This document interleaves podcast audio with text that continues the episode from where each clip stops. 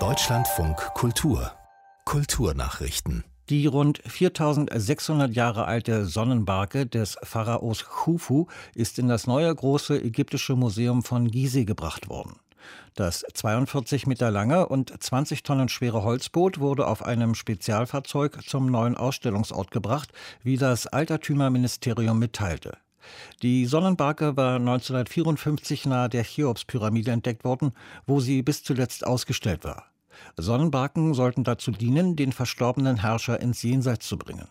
Pharao Khufu lebte um das Jahr 2600 vor Christus und war der Erbauer der Cheops-Pyramide. Cheops ist die von griechischen Historikern überlieferte Namensform des altägyptischen Khufu. Die UNESCO ist in Sorge über Äthiopiens mittelalterliche Felsenkirchen. Die Weltkulturerbestätte im Bundesstaat Amhara wurde diese Woche Berichten zufolge von Rebellen besetzt.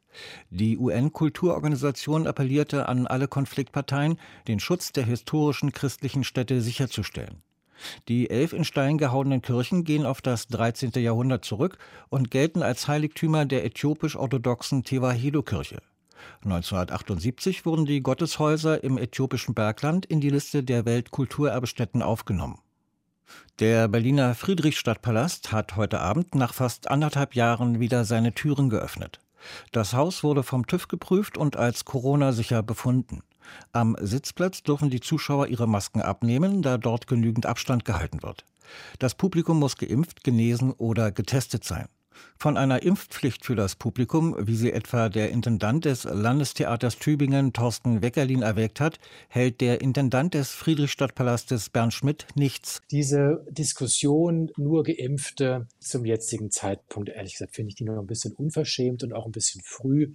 Da kann man sich mal drüber Gedanken machen, wenn es äh, kritisch aussieht, wenn Krankenhausbelegungen hochgehen, wenn man das Gefühl hat, da ist irgendwas nicht im Griff aber das ist so ein Druck, der hier aufgebaut wird, den finde ich nicht angemessen. Ja. Ich mhm. finde diese 3G-Regel, Geimpfte, Genesene und Getestete kommen ins Theater. Das finde ich eine gute Sache und das würde ich auch hoffen, dass das so beibehalten wird und dann auch die äh, Tests weiterhin bezahlt werden.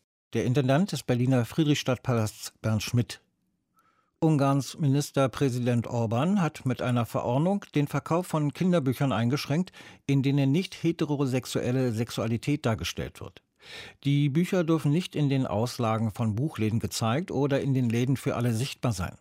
Außerdem dürfen sie nicht in der Nähe von Schulen oder Kirchen verkauft werden und der Umschlag darf nicht erkennbar sein. Das der Verordnung zugrunde liegende Gesetz sieht unter anderem ein ähnliches Verbot von Büchern, Filmen und anderen Inhaltsträgern vor, die Kindern und Jugendlichen zugänglich sind. Das Gesetz wurde im In- und Ausland heftig kritisiert.